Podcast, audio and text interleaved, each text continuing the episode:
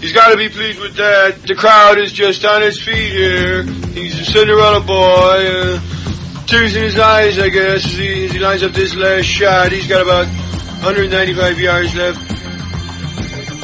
This crowd is going deadly silent. Cinderella story, out of nowhere, before Greenskeeper now, about to become the Masters champion. It looks like I'm a wreck. It's in the hole! It's in the hole! Hello and welcome to week 34 of a Good Talk Spoiled Golf podcast. Uh, I'm Bobby Donnelly. I'm joined by James Richardson. Hey James. Hey Bobby. Uh, I'm joined by Barry O'Hanlon. Hey Barry. Hey guys. Uh, we don't have Alan this week. Um, we got some feedback around the show and just in terms of the Skype link hasn't been working too well. So we're very close. We hope to get a solution and to get Alan back on on a regular basis with a higher quality of, of sound with having him in. So hopefully we'll have him back next week and, and give us an update. Um, this week we actually got con- contacted by one of our followers, uh, Morgan Maloney, who said he'd like to hear us discuss pace of play, particularly focusing around, well, how long does a three ball competition um, take on a, on a Saturday and an average competition? So that's going to be our main topic that we discuss uh, this week. Um, we'll also look back over some of the golf over the last weekend, and then we'll have a look ahead to the start of the FedEx Cup and the I suppose the European Tour events is the it's the run into the European Ryder Cup selection as well. Mm, it's big time of year. Yeah, there's only two two events left, so um, yeah, so kind of good bits and pieces to talk about. So we'll start off where we always do with our rules related question, and the question this week is, which a lot of people have done and may or may not know whether this is a penalty or not. So in stroke play, a looks into B's bag to determine which club B used for his last stroke.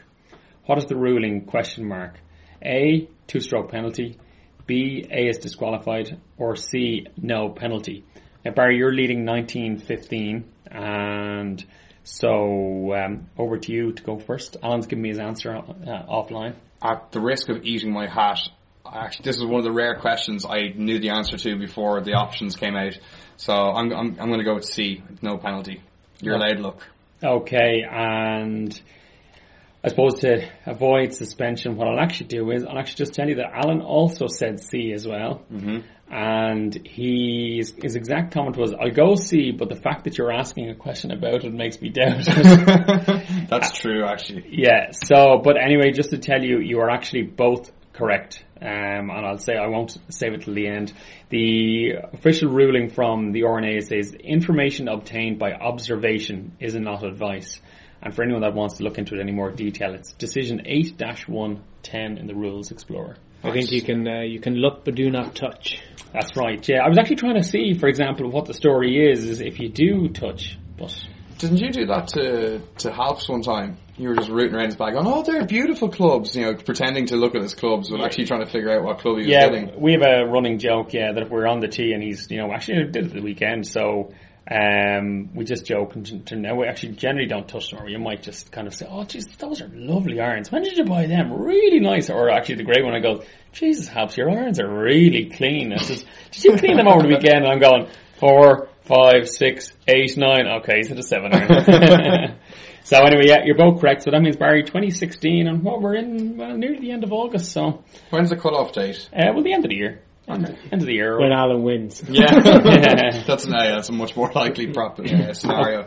Okay, last week we discussed um, that Barry and James had the first round of their captain's prize, and for those of you listening last week, uh, James unfortunately wasn't in contention, but Barry was right in contention and was going out in the final thirty. And Barry, you were you shot a net seventy four, which is three over your handicap in the first round, and I think we all agreed that a net one forty target would would put you in the winner's circle. Yes. And how did you get on? Uh, well, I was bang on with my uh, my target. Uh, um, it would have put me well in the winner's circle by What- what three one? shots. One four three. One four three won it. Yeah.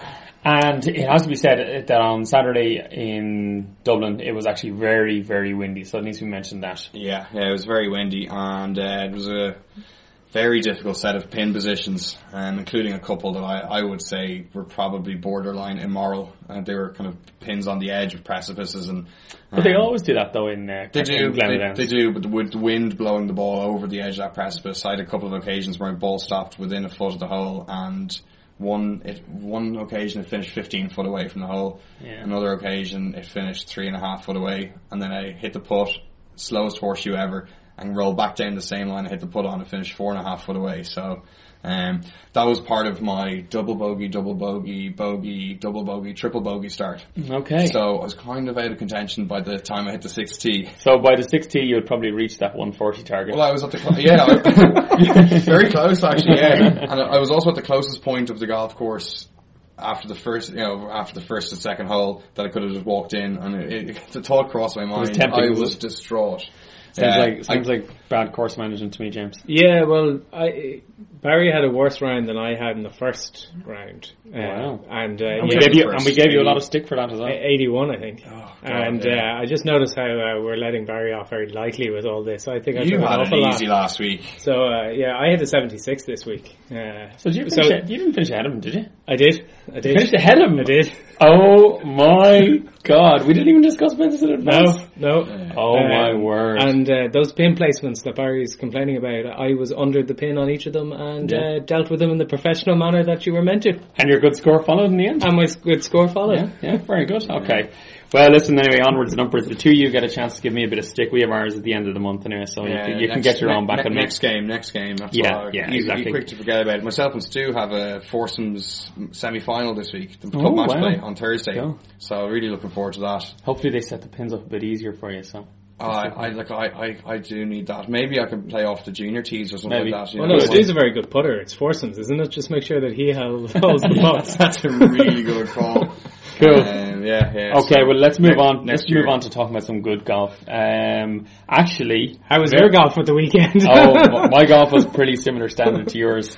Um, so it wasn't thought you were teeing yourself no, up there. No, no. I was moving on to a huge move, actually good in golf for me, but in a top 200 uh, sense because I had Camilo Villegas in my top 200 team. yeah, congratulations. Um, so I'm very happy with that. Fair play to Camilo. He seems to only win this time of year around the FedEx Cup. Like Yeah, yeah, exactly. So he's uh, been, he's, he's, he's had some really good form all season. You know, he's been knocking in those results, maybe having three good rounds out of 4 Mm-hmm. Um, I don't know if anyone really saw, not even the bookies saw him win this one because he went off at over 100 to 1 this week. Yeah, yeah, he's always he, well. I think he's he hasn't really contended all year. I think that's the one thing he just hasn't Mm. hasn't been contention. But he uh, finally came through. So um, I think Alan's going to give us a top 200 update to post up on Twitter this evening. So um, I can't wait to see that, see where where we're at. And we also might we'll post up all the names and see who moved this week and who made a bit of ground and where everyone has gotten the last Yeah, while. yeah. We'll try to do a good update because we missed last week. Yeah, yeah. But this event was quite good, Barry, and it was actually quite a good leaderboard with um,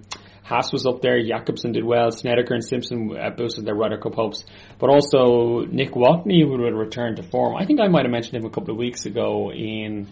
It might have been lead up to actually the PGA that he's returned to form, and Yeah, he had a good result in that modified Stableford competition. yes, that's right. Didn't have a great weekend, but he was up there and all Hmm. the same.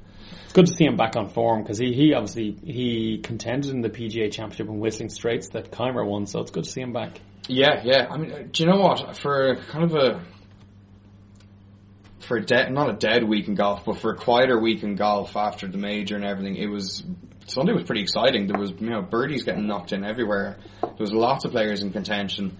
Um, you know, it was, it was pretty exciting stuff, and there was also the you know there was the, the side storyline or the, the subplot of guys playing for their careers. You know, they're playing for their card next year, trying to get it, trying to get into the FedEx Cup, trying to get the tour card for next year. And I think this is where yeah, you're right. I think it's a very good point. It all gets exciting here because we'll come to it later on, but the FedEx Cup is starting. But one notable mention um, was Heath Slocum. Oh, poor guy. this is Um, heartbreaking. yeah, playing the last hole for people who didn't see it. So Heath Slocum was playing the last hole, one off the lead. He needed to birdie the last to get into a playoff. So he was 40, 48 feet away. And then we had a few bad holes before this, but 48 feet away, needed to birdie it to get into the playoff, needed to two putt to keep his card. And he knew this as well. Yeah, he said he had a good idea over the second putt Yeah. that he needed. So he missed the 48 foot, rolled it past the hole to six feet, needed to hold the six footer to keep his card, and he said he had a good idea, and he missed the putt, and mm. he's missed out on his card. Oh, that's a knee jangler. Yeah, exactly. Yeah, he, won't, he won't sleep well that night anyway. But you know, he can, he can he can be. Oh, I suppose he can have a little bit of peace of mind in the fact that he knew he got the putt there, he got the birdie chance, you know, to beyond the hole. So he gave it a chance to get himself into the playoff, which is the important thing. Now, look, it's not it's not all doom and gloom. He does get to go to the Web.com Tour Finals, so he does have a chance to get his tour card back through that. You know, it kind of skips him through to the final stage of that, the top. I think it's the next 75 outside the top 125 get to go to that, but that is that's a brutally difficult way to get your card. yeah, yeah. So, um, but we might we might be you know when that's when that's on, we'll give an update of you know who who we know is in it and who- Yeah. who gets through from it. He's Yeah, I mean, obviously had a wonderful season this year. If he, He only only is just sneaking in. Yeah, yeah, Yeah. Uh, well, I think that's the thing. People will always say, well, it's very hard and missing the putt, but he hasn't done it throughout like the he's season. had a, there's been a lot of missed putts, obviously. Yeah, yeah, yeah. That's not Not the as first- occurred. it's not the first six footer no. I wouldn't have thought so. But to, Um, you know, to be fair to him, to put in to put in a performance like that on a week, he absolutely had to do it, and to you know to get so close to doing it, you got you know he's got to take confidence from that in his mental game and his golf game. So. Um, we never know. He might continue to run, get his card back in the, the web.com tour finals. Yeah, yeah, be good. Be good to see. Um, and we had the inaugural Made in Denmark Championship, and Marc Warren actually continued his fine form. Uh, a couple of notable places. Well, Thomas Bjorn did very well, gave it a good run. Um, Eddie Pepperell, friend of the podcast, who gave us a bit of time back at the Irish Open, he placed, and Thorbjørn Olesen, who there was a lot of talk about from a betting point of view going into, it, was just outside the places. So, um, but it was quite a, it was an excellent tournament, very very well attended, and it's good to see a, another really healthy European tour event. Yeah, uh, Warren was uh, was superb. He like I think the highlight was his round on Saturday at 66 when the wind was howling and everybody else was seemed to be getting just destroyed by the course, and that that set him up so well for a very solid performance on the Sunday to to take it down. So um, it, had been coming for him, and uh, I think if you have, find if you listen back to the podcast last uh, last week, he was my pick. Oh, was it? Yeah. Yeah, unfortunately, I didn't go to the bookies and back him like an idiot. So uh, that's it was a bit of a sting. But um, outside outside shot for a Ryder Cup pick No, if he wins again in the next two weeks. I think it's almost, and I'll, we'll come back to it, but I think for him, it actually might be mathematically impossible to make it. I think. Oh, but what I'm just talking about for a captain's pick. Oh, sorry. Oh, yeah. Uh, no, I don't think so. Not, not Uh, to poo-poo Not, that not, idea. not if, no. not if, he, wi- if he wins uh, one of the next two events. No, still no. Ahead of Westwood, Poulter, Donald. Who really haven't shown that much form this year. Uh, Westwood did very well in the last major, didn't he?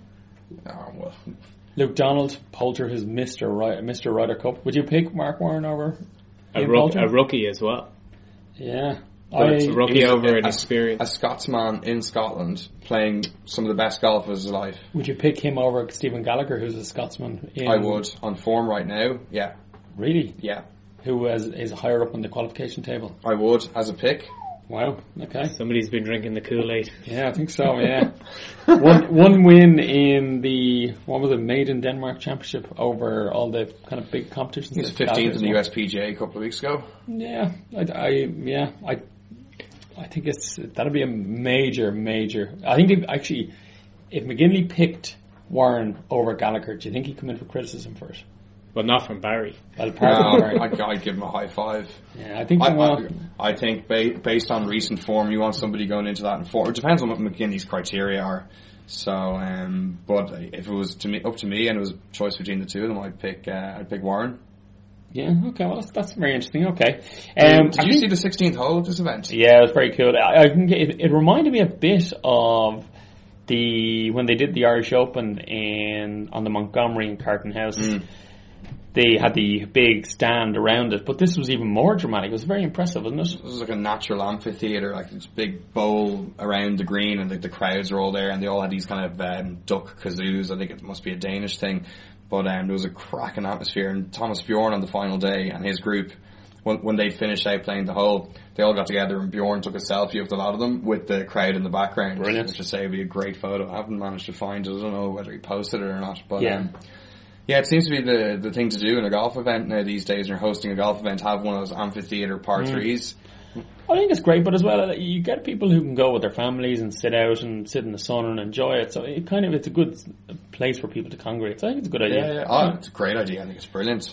Um, moving on, uh, a fair bit of action for what felt like a golf light weekend. We actually had the LPGA Championship, which is one of the uh, majors for the PGA Championship. And Inbee Park won. I think she was the reigning champion. Is that She wasn't was, yeah, defending she, champion, She, yeah. reigned it. Um, but I think uh, James Brittany Lincicome kind of um, kind of gave up her chances really to win this one. She did, yeah. She threw it away. Uh, I I watched quite a bit of this actually uh, over the course of the, the, the four days. I suppose going back to my usual, I actually quite enjoy watching the women's golf for Mhm, taking it into my own game. Um, I also have to say a shout out to whoever made the um, the the tee box uh, markers. Uh, Miniature, um, uh, oh, what do you call them? Uh, Shopping super trolleys. shopping trolleys were Yeah. just absolutely fantastic.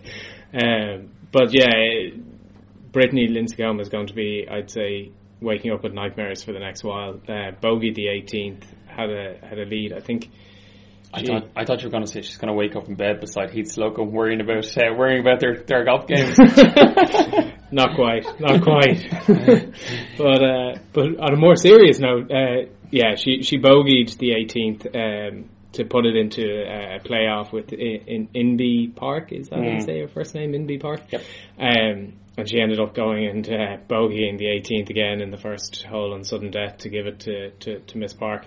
Um, it was a good tournament. I, I enjoyed the bits that I saw. Um, You know, it's strange where you have to go on the red button. It was kind of moved around a bit Yeah. between being on the normal time and then you had to go red button and then the following day it was And the US off the Amateur, red. Yeah, it was US all- Amateur Championship was on as well, which uh, that was weird. The, the guy, the guy who won that is ranked something like 780th in the amateur rankings, Wow. and he won the US Amateur. So, But it's you know- really impressive. But you know, I, the, the one thing that struck me uh, while watching the, the LPGA is the fact that, well, two things. One, they don't actually have designated majors like the men's have. You know, it seems to be Five that majors. They have five, but this one is going to is now the end of this type of. It's not going to be known as the LPGA Championship. It's now changing, and it's going to have a new trophy, and it's all going to be very different next year. I understand. It's going to be a different major. it's It's going to to be a different major, yeah. Seemingly, yeah. They they don't have what you would call your and the British the British Yeah. Open, which became a major for them this year, I believe, wasn't a major a couple of years ago. It's been added, and that's I think how they get the five majors. But Or is that the Evian Championship, which is on? In a couple that's another major uh, that was that that lost, I think, the major status that got sent over to the British Open. Oh, it was really? complicated, and I didn't fully fully concentrate on. But the second bit I thought was interesting is to get into the LPGA Hall of Fame, you have to win one major and forty regular tour events before you're at. But once you do it, you're automatically in. Wow. And I think that that is that, and there that's why there is so few LPGA. Uh, like that is, I just think a brilliant way of, of deciding how to get into the um, into into the women's. Uh, Do you know how many are in it? uh, not a whole lot. I, I heard them talking about. Um, I think it was Laura Davies is is close but not quite there, and you know that there is there's quite a few that it's just so tough to get in. I think if Laura Davies isn't in it, it's a bit of a um, there's criterion. Well, I but that's the probably a cri- that's the criteria. stringent. Whether she is or she isn't, I didn't look it up. Um, but uh, is Annika Sorenstam in it? I don't know. You have it there, Bob? No. Uh, no, I don't. But we can come back to it anyway. we might have a look at it another day. But uh, I just thought those two. That was I thought a very interesting thing that I took from that. That uh, if you make that criteria, good luck. I think even at the height of my playing Tiger Woods on PlayStation, I didn't have 40 tour event wins. I'm so glad you went that route. with that comment. Um, Anyway, there, it was a very good tournament. I enjoyed it. I have to say. I, I, The I, bits I, I agree with your point. I enjoy watching them play because it's a bit more relevant to our game, and I know we keep saying that, but uh, no, it was good. Um, okay, moving on just to some of the news that we had this week. There's actually fair, fair bits and pieces. In the first bit, actually, James, um, Tiger Wood, and this has happened. People might feel like this is ages ago, and I feel like this is ages ago, but it, it happened since we talked last week. And Tiger Woods is officially withdrawn from the Ryder Cup. Um, so he's not going to get a chance to. He won't. He won't be at the at the event in Gleneagles. Yeah, I, I think that this was perhaps a very wise move by him, and I think it was probably a godsend for Tom Watson because I don't know if he really wanted to have to make this call. Uh, that was kind of damned if you do and damned if you don't. If he took him, he was going to be criticised, and if he didn't take him, he'd be criticised. So I thought it was great. Um, the reality is, though, that he was giving an interview uh, yesterday with Jimmy Fallon. Um, him and Rory were there doing a few bits and pieces. I think Yeah. a lot of sponsorship work for Nike. I'm seeing a lot of on. Nike ads at the moment. Some good videos, uh, actually, the Jimmy Fallon show. If, everybody, if you know, people get onto Google and check them out, just Yeah. yeah. good Yeah, we might tweet the, uh, the Oh, one yeah. through the uh, the chip, the chipping through the glass was great. Mm. I'll Um, definitely, I'll, yeah, I'll send that out on Twitter later. It's very good. It's actually good to see the difference in a chipping action between a professional, which is obviously McIlroy, and Jimmy Fallon, who I don't know what handicap he is. Who was coached by Tiger Woods, by the way, so it's not really, it doesn't say a lot about Tiger's coaching. Yeah, yeah. Well, I'm not sure. Like, I'd be interested to know how much coaching went I on. know, I know. to I'm be saying, fair. saying that with a bit, bit tongue in cheek Uh, there. But uh, interestingly, he didn't. Uh, he didn't hit one shot. Uh, No. Tiger, you know, obviously the back. Um, but he's he's given the interview and he said that his plan now, and he looked back, and the big problem he had was he didn't do enough in the gym, basically with the back, strengthening the back, getting the muscles ready, getting it for, ready for competition play, and that he's not going to hit a golf ball now um, over the next couple of months, and he's just going to get back into the gym, and he's going to do lots of physio, lots of you know, lifting for the back muscles, get that nice and strength, and he's going to target coming back in his own tournament at the beginning of December. I would have thought So- this is the exact thing that got Tiger into this problem is the amount of gym time, and I'm saying that from a very uneducated gym user, but I would imagine that he has spent way too much gym time, and this is uh, this, is- this is what got him into the problem. So I'm surprised that he's going down that route rather than let's say just something like resting it. You know, I, I think it depends on, like, I agree with you. I think that Tiger probably overdid it in the gym. Um, I think that to go back in for rehabilitation, whether it be either into the swimming pool and doing kind of uh, restriction work or something, Or sitting in the sauna two hours a day, just Yeah, but obviously, obviously after that, like we, we talked on this podcast a couple of weeks ago about the fact that one of the other players had a very similar injury to him and had the surgery. It took him 12 months to come back. Tiger comes back so quickly. Yeah. He clearly didn't give, in my opinion, the, the, the, the, the, the time and the effort in the rehabilitation side of it. And I suspected a couple of weeks ago as well that there may have been sponsorship problems with that or trying to get back for the Ryder Cup. He clearly didn't do what was needed in the gym to get the strength back in it. And once he got out there playing competitively, he just didn't have it in the back. And that's, of course, what ended up popping or twinging or whatever occurred. Yeah, I mean, but you understand, like, Tiger's always seemed to bounce back from injury faster than other players because he's just superhuman and maybe he just thought, that, you know, this is no different. But, um, you know, finally starting to see, you know, Father Time catching up with him a little bit. And, yeah. Um, yeah, sure, look, we'll, uh, I, I really hope to see him back On the plus at side, a, at a really high level again. Uh, on the plus side, though, uh, if you want to see him put some ice on his back, uh, the uh, he did the ice bucket challenge Oh, with yeah. Rory and uh, gets plenty of ice all over him. So maybe that might help his rehabilitation. You were speaking about father time catching up uh, with people, and I think that might well be the case for uh, Padraig Harrington, who has also lost his PGA Tour card. Um, and he also has the ability to, he has one exemption left in the PGA Tour. He's allowed to get one more season if he wants, fully exempt, and that's down to because he's in the top 50 PGA Tour all-time career earners. He's 36 at the moment with $22.5 million. But he's decided he's not going to take up that exemption next year and instead he's going to rely on getting a few sponsorship uh, invites into the event and then hold out the exemption until he really needs it. But he also has honorary membership of the um, European Tour, so I think he's playing the Italian Open, which is not this week and but the weekend after. Yeah, I wonder he might be able to get a couple of the co-sanctioned events on the European tour. He'll get in, you know, he'll get onto that those, those, but they'll also count for his PGA Tour money. Possibly retrospectively, once he gets his, you know adds adds things together, he might be able to. But they're the only ones there. those are the H the WGCs really, aren't they? WGCs and Yeah. majors are the co-sanctioned ones, and he He won't get into any of those. He only not? gets into the PGA, I think. So I don't think I don't think he can qu- get up pushed up with any of the things. But like if it was the other way around, um, It's a bit of um, look. It's a bit of a. He's taking obviously he's taking a punt on it this year. Like he'll he'll get his exemptions or Yeah. he'll get invites, and then I mean if he if he fails this year, surely next year is the year he has to take that one off exemption for his tour card. well, there is an argument that he might save that until he's closer to the senior tour. And then have a good run at playing the PGA Tour to prepare for the senior tour, but I don't know, we'll have to wait and see. I, I just wonder if it would actually suit him to go back to Europe and Yes, actually just play agree. play week in week out in Europe. Be, you know, in in I don't want to say you know lesser competitive, but like it's so hard to win over in the US. Mm-hmm. Like I know I heard an interview with him a couple of months ago on Irish TV that basically said, "I never care if I don't win another tournament. I only want to win majors." Because I'll never be known as oh three time major Yeah. winner and forty third time you know regular event, but I just That'll get him into the LPGA Hall of Fame. it would, yeah. But I just wonder whether or not it actually would be beneficial for him to go back a step, go back onto the European Yeah. tour, and just start, you know, plying Mm. the trade again, and just get some confidence back. It's he just seems to be just lacking majorly in confidence. Yeah, yeah. It's, uh, it's, it's, it's, a, cr- it's a cruel thing for us to see because we're all massive Yeah. fans of his, you know. He I was there wanna- doing all that great stuff when we were younger, you know. He's a big Yeah. hero of ours, so. And I, I think he will bounce back, and I think I agree with you, James. He, the, the, the European tour might be the way, and you've seen a lot of guys like Peter Uihlein who've actually, and um, Brooks Koepka as well, who've actually gone on to the PGA tour and been successful from the European tour. So hopefully, hopefully that works out for Harrington. Okay.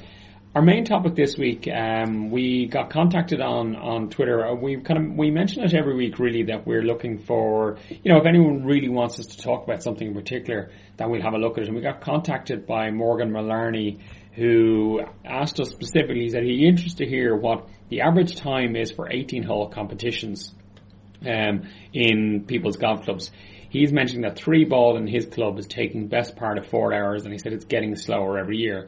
So I thought we thought this is a quite an interesting topic, and we have a good lot of followers on Twitter, particularly who are members of golf clubs, and particularly um, a lot of golf club sponsors uh, followed us. And Barry, you actually got some very good information from some of the golf clubs in, in terms of what how much what's the average round time for a competition for each of these clubs. Yeah, I went on a bit of a Twitter blitz, Yeah. and um, yeah, every, there was a lot of clubs were very quick to come back to me, and Yeah. thanks very much to them for doing that. Yeah, I really appreciate it. Um, I just kind of picked a load at random and uh, fired it out there, and you know, every every time we hear about this pace of play issue, we hear everyone going, everything should be fo- sub four hours, sub four hours, sub four hours, and the question I posed was, what what is the average? Con- you know, what's the target time for What's a the three ball?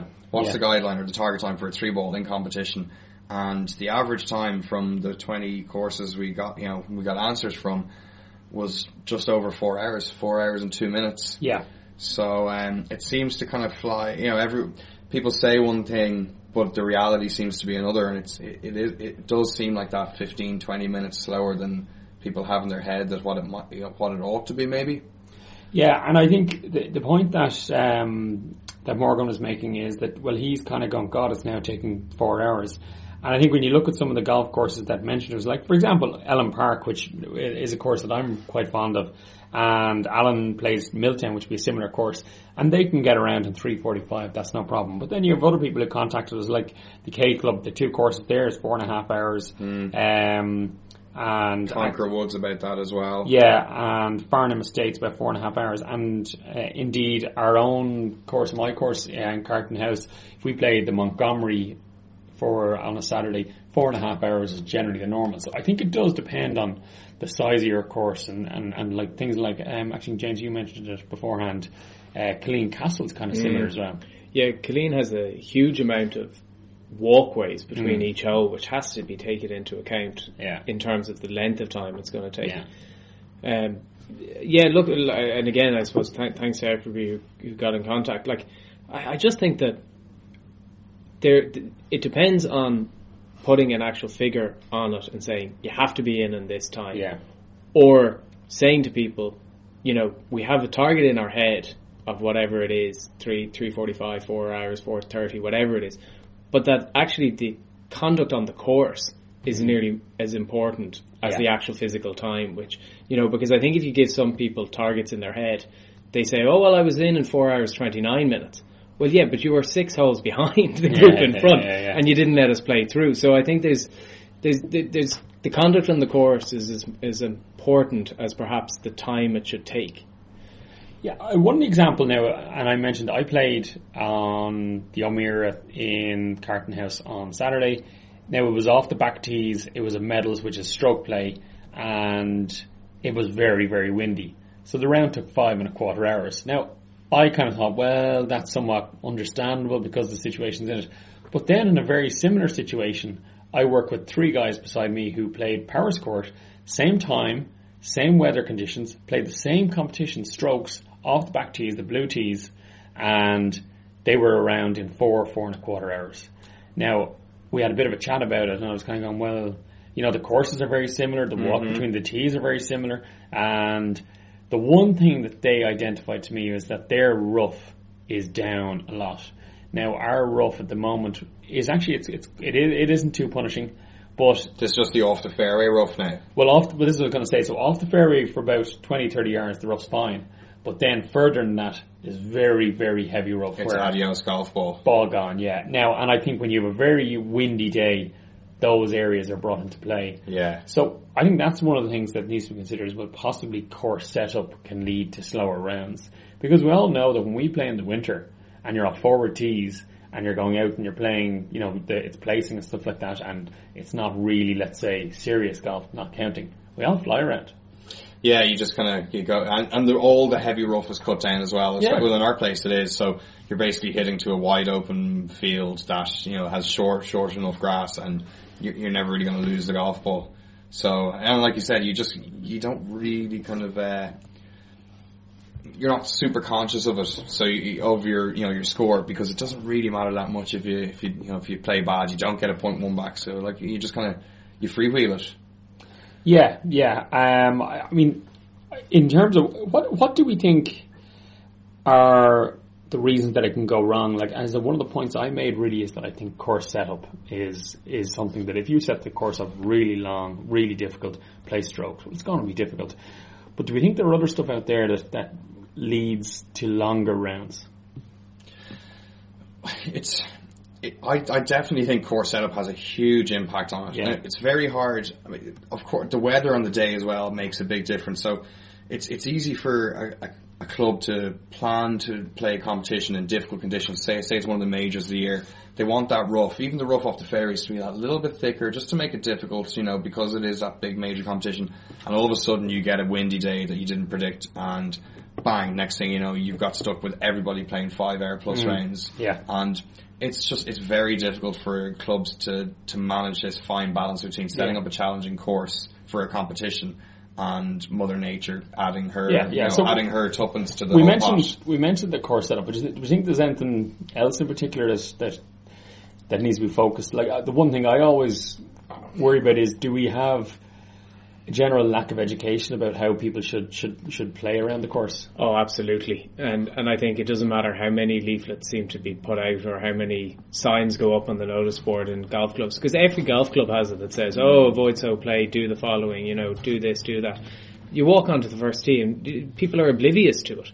Uh, I'm amazed at the times of uh, up in Glen of the Downs when I'm playing that just the basic things like calling a group through. If you got, you know, if guy, especially in a strokes competition, if it's if it's gone really badly and you hit one ball and it's gone into the long stuff, and then they hit a provisional and it's gone into the long stuff as well, and then they hit the third one and it's in the fairway.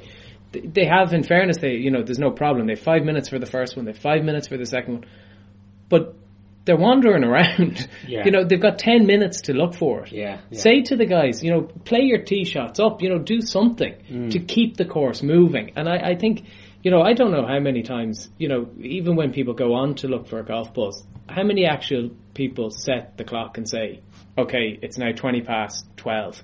There's five minutes here. The They just time- wander up and down. The only time I've ever seen a clock set was in a match play situation when it was you know, a serious, opposition. serious thing. Yeah, but like, like and like you said, James, they do wander up and down. And so one thing we see, and I'm sure everyone sees everywhere, is when players use that five minutes to go get their ball, they never seem to make an effort to try catch that five minutes up. Yeah. So they don't walk faster between their shots. They're not, you know, they're not doing everything in their power to try catch up to the group in front and make up that five minutes, which you are supposed to. Yeah. Well, I, I personally think one of the other big problems when we come to slow play or, or the pace of play is the, the the attitude people take when you bring it up. You know, if I'm playing in groups where I'm not sure of the other players or whatever, I'm, I'm, you know, you don't know whether or not if you're going to say, guys, we've got to catch up. Like, we're, mm, you know, yeah. this, I've said it politely once. We're now really got to catch up. Yeah. You get a bit of a barking back from some people, Yeah. kind of go, oh well, it's not my fault. I didn't, you know, and they get really defensive about Yeah, it. And it's it's not that we're, you know, people are trying to do it to get at them or to try and knock them off their game. It's to keep things moving. And that I find is whenever anybody talks about you know playing, and I'm going to I'm going to name and shame for a second. Just before we came on air, I made a comment about going up on the tee box and having all your gear and Yeah. not not starting to stretch when you're meant to be teeing off. And I said, "Oh, Barry, it happened to you a couple of you know weeks ago. You were stretching on the first tee, and I think we were somewhat delayed teeing off." And the first thing that Barry said was, "Well, no, that only happened once, and that's not really fair." You know, and it's it's that kind of attitude that I think people need to stay. Go, hold on a second. Yeah, you're it's right. for all our enjoyments, Yeah. not just. I'm not having a go. It's about trying to Yeah. to sort this out for a- everybody. It's a label that nobody wants, which is as, so as soon as anything comes in your direction that you're a, you might you know it might insinuate you're a slow player. Nobody wants that label. It's like it's like saying to somebody like you smell, you haven't had a shower in you know a month or whatever. It's mm. you just want to get rid of that straight away. You don't want to knock it on the head. And I- think I think it's it's an ego thing. Like people don't want to be labeled as a slow player or feel they're a slow player, even think of themselves as a slow player. Even if you, you, know, you could probably show people video evidence that they're, you know, they're doing it, Yeah. and they'd still deny it.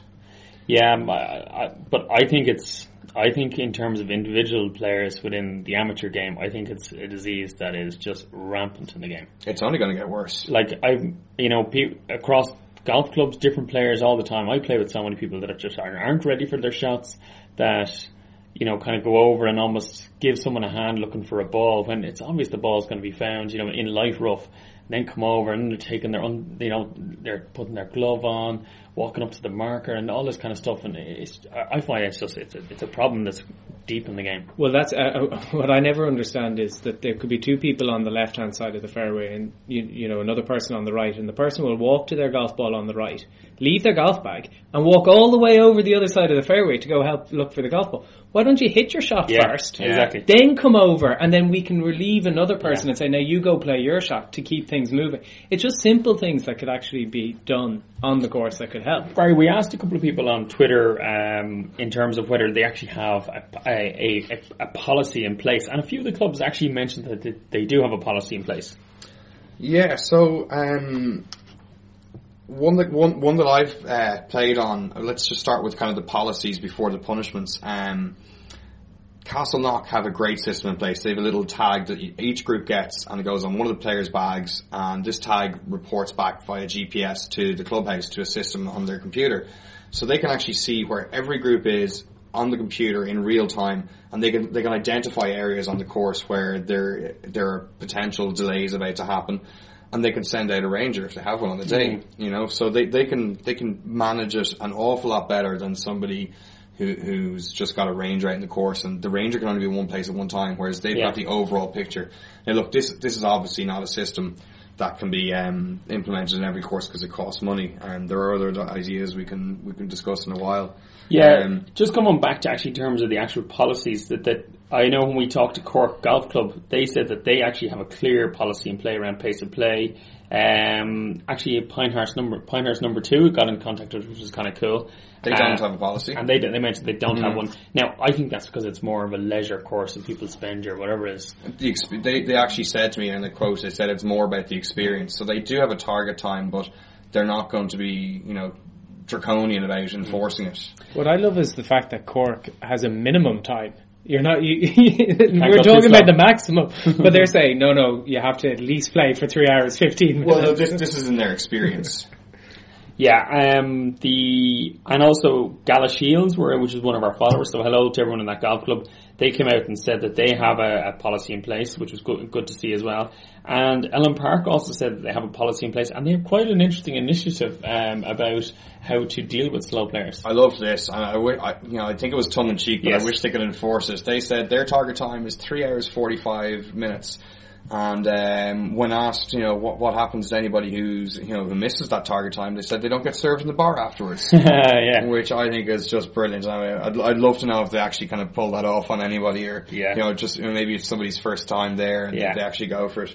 I tell you one of the things that I actually I took a, pa- a picture because I knew we were talking about this is on on again on in, in our course in Carton House on both tees and the first of all they actually have a I suppose a, a guideline set out and it's called pace of play the Carton way. So I'll run through this very quickly and this is really they ask on the first tee that everyone adheres to this. So tee times please ensure that you arrive at the first tee at least five minutes before your allotted tee time, which actually makes a bit of sense. Uh, keep up. Your place in the golf course is immediately behind the players in front and not in front of the players behind, which goes back to your point, James, that people need to, that's one things they need to focus on, get up behind the people in front of you, because then you're, you're fine, you're not behind. Uh, use your rear view mirrors. Again, if your group is constantly holding up a group behind, move on smartly or let them through. Speak up, which again I think this is very important. If your group is falling behind, a special effort needs to be made to catch up. It is everybody's duty in the group, group to speak up. So, like your point, James, people shouldn't feel defensive about it. They should say, listen guys, as a group, we're a hole behind. Let's get going. As you say, a hole later, if there's no improvement, go, listen guys, we really need to go. And it's a case of you're out of the hole, pick the ball up and just run on to the next tee and hit your shot or, or do something to, mm. to, to, speed up. Um, if there's a possibility of your ball being lost or out of bounds, immediately play a provisional. After five minutes looking for a lost ball and the rules of the golf ball is lost, once you commence searching, start the clock. Again, we mentioned this, all various obvious stuff that people don't stick to, stick to. Um, when you arrive at a green, on, uh, place your golf bag on the way to the next tee. Obvious enough again. Move on. Don't practice miss putts while others are waiting. I'd be I'd be firing my shot down if I saw someone practicing practicing in front of me. You know, look on here, get off the green and just go.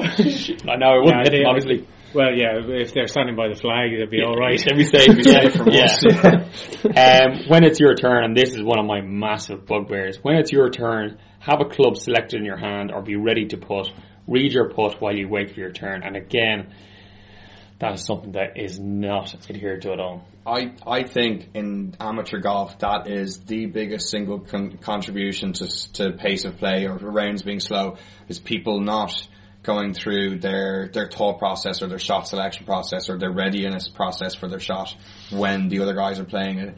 It almost seems like people stand there, watch the other guy, they watch his ball get hit and go, oh, that's great, you know, the ball lands and they go, okay, right, time for my shot. And Round the glove. Then they start going, glove, club, GPS, you know, throw the grass in the air to check the wind. This could all be done while yeah. the other person's yeah. hitting their shot. Well, I think, I think that's absolutely, and moreover, it's not like where you watch the pros, they're all within a very small space within each other, you know, three, three balls within a, maybe two or three club lengths. Yeah. W- one can be far left, one can be far right, and one can be down the middle you're you're you're getting your club out of the bag is not going to make such a noise yeah. that the guy at the far yeah. left from the far right is going to hear it. Yeah, it's not going to be Sergio Tiger. Yeah, moment. like it's you know. So I do think that that is, and it, it, it's a huge problem that we mm. have is that people don't get prepared, especially around the greens, having a look at the putts from whatever side they want when the other guys are putting, you know, and, yeah, and getting ready. So when when the whole ball is in the hole, you're pretty much at the last bit of mm. taking the marker away. Your practice putt and move on. And that's that that will speed it up hugely. But yeah, again, you may have one final look from a side that you couldn't access while the other guys were yeah. were putting, but yeah. it's it's certainly the preparation in the background. I think if you know this this is the one thing if I if I had control of a golf club for a day, that would be the one thing I would focus on the most in educating golfers in that club about speeding up play. Would be the you know to to be completely distracted in the middle of my point. Uh, I've lost it. I've lost it now. No, that would be well, sorry. You, you, you wanted to be a manager of a golf club for a day. No, well, yeah, not, yeah, maybe an hour or two because it seems like a tough job. But you know, preparation for shots. You know, when mm. when you can, you know, be be there, ready to go. Then you can have your forty five seconds to take your shot, which which by the rules or by PGA Tour guidelines you're allowed. But uh, again, that's still a long time. Yeah. Yeah, I think forty five seconds is way too long. I, I mean, people. 30 seconds is usually. Yeah, well, I think 15, 20 is plenty because if you're playing with someone who takes 45 seconds for every shot and you take 15 or 20, let's say call it 15 seconds, that's 30 seconds added yeah. to every shot that they play. And if you call that, that's whatever it costs, 70, 70 shots, that's a lot of time added on. So I even think the 45 seconds guideline is a, is, is a very poor guideline and it's something that they don't even adhere to on the PGA Tour. But I think no. for amateurs, it should be as I think it was you mentioned, James, I have my club, I have my glove. Grant, there's the thing. Stand up, maybe one practice swing, bang, hit it. That's 15, yeah. 20 seconds. Well, I think maybe, maybe what I was kind of in my head, I was talking about tee shots. You know, tee shots do take that a little bit longer, but you know, but they shouldn't though. I don't sh- think they should. You know, again, if you're first up, it's a fairway, you hit it.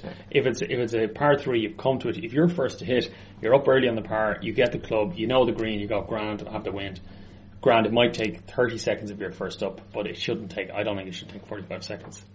I, I, I think one of the interesting points and, and what is elicited in that conversation is the fact that we ain't pros. You Yeah. know, it, it's like pick your club. Like we're not going. Oh, where the oh the flag is back left, just over the hump. That's an extra three yards. I might have to. You know, you just get up and hit a club. If you get it on the green, woohoo, fantastic. Yeah. You know, but I think sometimes we get to a point, especially if you're having a half decent round and you get to kind of the 13th, 14th hole, well, it then slows down even more. You know, now all of a sudden you want to have 15 looks at every putt because Yeah, you're on a decent, you might even make, you know, 36 points this week. Yeah. You know, this is the, this is the problem. That's not gonna happen You know, like that's, year. you just have to kind of play at a pace. And, and I do think that, you know, again, it goes back to people being defensive. It's about being able to say to somebody, would you cop yourself on? You're not on that good a, a score. You know, you're miles away from 36 points anyway. So just take a club, hit it, and let's keep moving because we're way behind. In terms of um, solutions, the you mentioned the Castleknock idea in terms of um, the, the That, that's a policy theirs, which is great. Like it, it happens all the time. Open play competitions works, and Yeah. they get and they, they start to get an idea about who might be the offenders that are causing consistent problems on the course. But it also means if somebody receives a complaint, you can say, well, listen, you know, we've received your complaint, you think it's fair? And they go, no, I don't think it's fair. And you go, okay, Graham, we're going to monitor your times for the next 10 competitions. Yeah, or we have evidence to suggest otherwise. Yeah, or actually, yeah, you don't say anything. You just put them on a monitoring. You tell people that if we receive a complaint about you, we're going to put you on a monitoring hmm. over the next 10 things. And then you have a case to take. Well, well, I was in a group and there was a complaint put in about us, about the group that I was in. And when I went into the clubhouse, I got told by the pro. Was this a couple of years uh, ago, or Uh, no, not that long ago. And I got told that actually the, the complaint had come from the group behind. And I said, really? Geez, I didn't think we were that. I didn't think we were slow. We may have been. And the guy behind the, the, the in the pro shop actually said to me, "You came in in three hours fifty two minutes. You're you're within the time." Yeah. But it was Yeah. perceived from the group behind that we were slow. And it was interesting because I was able to have the time in my head. And Glenda Downs, the target, uh, as per Barry's survey, is three three hours fifty minutes. Yeah. The one thing, final, before we move on, look ahead to next week, is the one thing I I always bang on about is I say I bore everyone in Carton House, and is I think we should bring in a policy with the AGM that you uh, you get buy-in from the whole uh, the club men's club and say everyone fills in their start time and end time. So when you're marking somebody's card, you fill it in, and that way then over maybe two to three or four months you have a database of how long it's taken everyone to play. And you you get an average of who who who is taking longer and who isn't. And then from then you can start to maybe look at your policy or decide do is there a, is there a problem or do we need to approach people? I I think just to kind of wrap up on this, I think the um, the the overall problem I saw was the R&A have guidelines. Um, the problem is their guidelines, are not rules, because so many factors affect pace of play. The R&A don't seem to commit to any set, definitive things. This is what you should do. This is what you shouldn't do. Um, everything is kind of high level and not specific. Um, this was this was brought to our attention by actually a couple of our Twitter followers who were engaging with on the weekend. So it's Siobhan, Karen Boxer, and Kevin Markham. Um, they were giving some good feedback, and um, I, I think the R&A and over in the states as well, the USPGA need to set down a bit more stringent, uh, uh, just actual rules, and rather than just kind of high level guidelines about the whole issue. But my, my, my final point on it is I, I agree with you, Bobby. Time that you start, time you finish. And it should go out on the results page. It should be Bobby Donnelly Great played off idea. six, 36 points, 3 hours 45 minutes. You know, and then you can see. And I think that once you've kind of, and again, I, don't mean to say it in this way, but if you name and shame people who are taking five hours, they'll pick, pick it up and Yeah. they'll, they'll start, mm, you know, having to pick up the pace of play. Mm. And it's not about making people, because there is, you have to also point out that it is meant to be an enjoyable experience and we're not expecting people to run around the course. But it has to be enjoyable within a, a certain pace. But having the information like that over four months or five months or six Yeah. months gives every individual club, regardless of what the R&A or anybody else says, it gives the club specifically information that they can then use about Yeah. tailoring their policy for their clubs Yeah. and their members. Yeah, and I, I, the overall starting question that Morgan Mallarney got onto us here is that he wanted to know, well, do you know it's taking the best part of four hours? And depending on your course, to answer your question, Morgan, I don't think four hours is the end of the world, but it depends on uh, the competition you're playing on, how long the course is, um, and we have a database of some of the times that was we've taken up from this. And we might put it up on Twitter, Barry. Maybe just we'll put up some of the times that people got back and give us a guideline. So, Yeah, we'll just put the list of times, maybe not by by course. Well, I mean, I, I guess we could do that. I mean, if any, if anybody, any of our listeners actually have any f- feedback or stuff they do in their courses, we, we'd be, Yeah. we'd love to hear it and just see any unique ideas. I think we hear the same ideas time and time again, and I think it, it might need something, some unique angle on it for people to actually pay attention to it. Yeah, yeah, okay. Uh, so listen, Morgan and everyone else that listen, hope you uh, found that useful. Um, looking ahead to next week, and I'm starting to get excited again. My post-major blues have uh, gone away, and uh, I'm getting excited again because the FedEx Cup, and this is where it really, really starts to get exciting. And we have a great field this week. Um, the, I mean, obviously Rory's coming back. We have all the, actually pretty much all the big boys. Obviously, um, Top 125 and, Yeah. and the PGA Tour. and this is where all the money starts to be made. So all the all the guys guys turn up, and I'm really looking forward to this one. It's on in Ridgewood, uh, Ridgewood Country Club. Country Club, yeah. Country Club. Yeah, I was wondering what CC stood for there for a second. So uh, Ridgewood Country Yeah, Club. not an email term. yeah, Yeah. yeah, and the field is great, Barry. Yeah, it's just yeah, it's the top, the top, top guys, you know. Yeah, yeah. Um, we, A we- major we, we could go end of the very. Yeah, it, it is just like a major. Yeah. Perfect. Uh, we I could read down through the top twenty, but I mean, it's all, all the usual suspects are there, bar injuries. Um, so it's going to be a cracking tournament. Yeah. This is um, back to Ridgewood now. This is a, it's a three course golf club. So they actually pick the best, the toughest 18 holes as a composite of these courses to, to make a really tough event. Cool. So um, it's going to be a par 71 measuring 7,300 yards and uh, seems like it's going to be a bit of a test for the guys. Yeah, and anyone you have a, anyone you have a fancy for? I think Sergio's going to go well. I saw a few people mention him. I, Yeah. I think I'm going to have a little bet on Hunter Mahan, who in the last two events he's played has led the field in greens and regulation, and I think he He's still sneaking under the radar, isn't he? and I think he shot a 62 in this event uh, in a previous year. So oh, nice. I'm going to have a little bet on him, and I think he's a good guy to win decent events, but not the majors. Like I think he probably has. I hope Hunter isn't listening, but I think he has a slight bit of a choke problem. So. Um, We just lost a uh, Twitter follower Yeah, just here. one uh, at, at uh, H Mahan has just unfollowed us.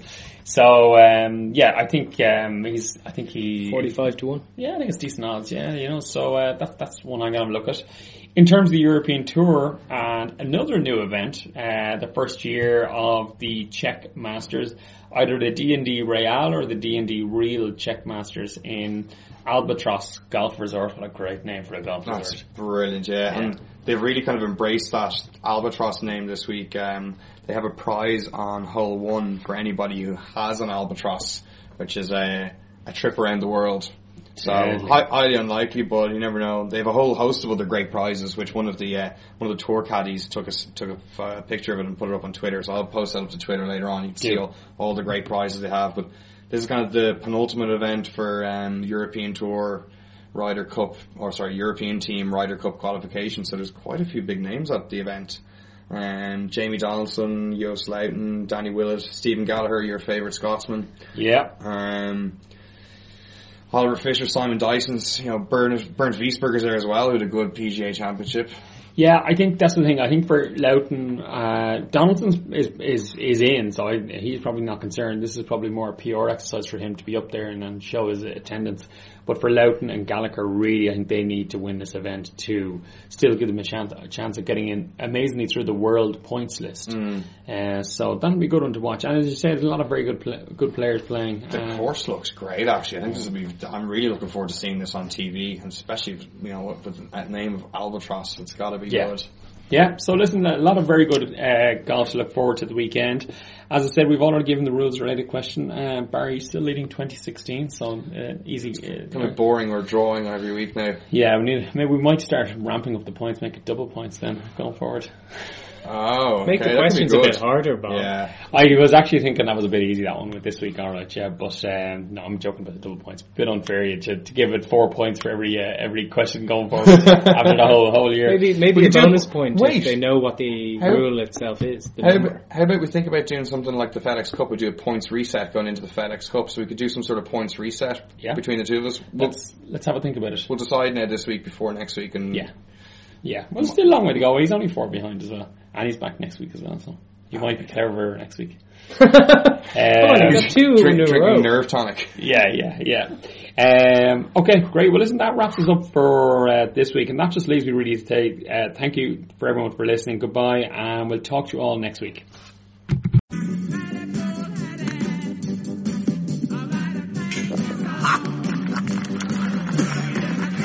Five iron, huh? Well, you're fired. Bye bye.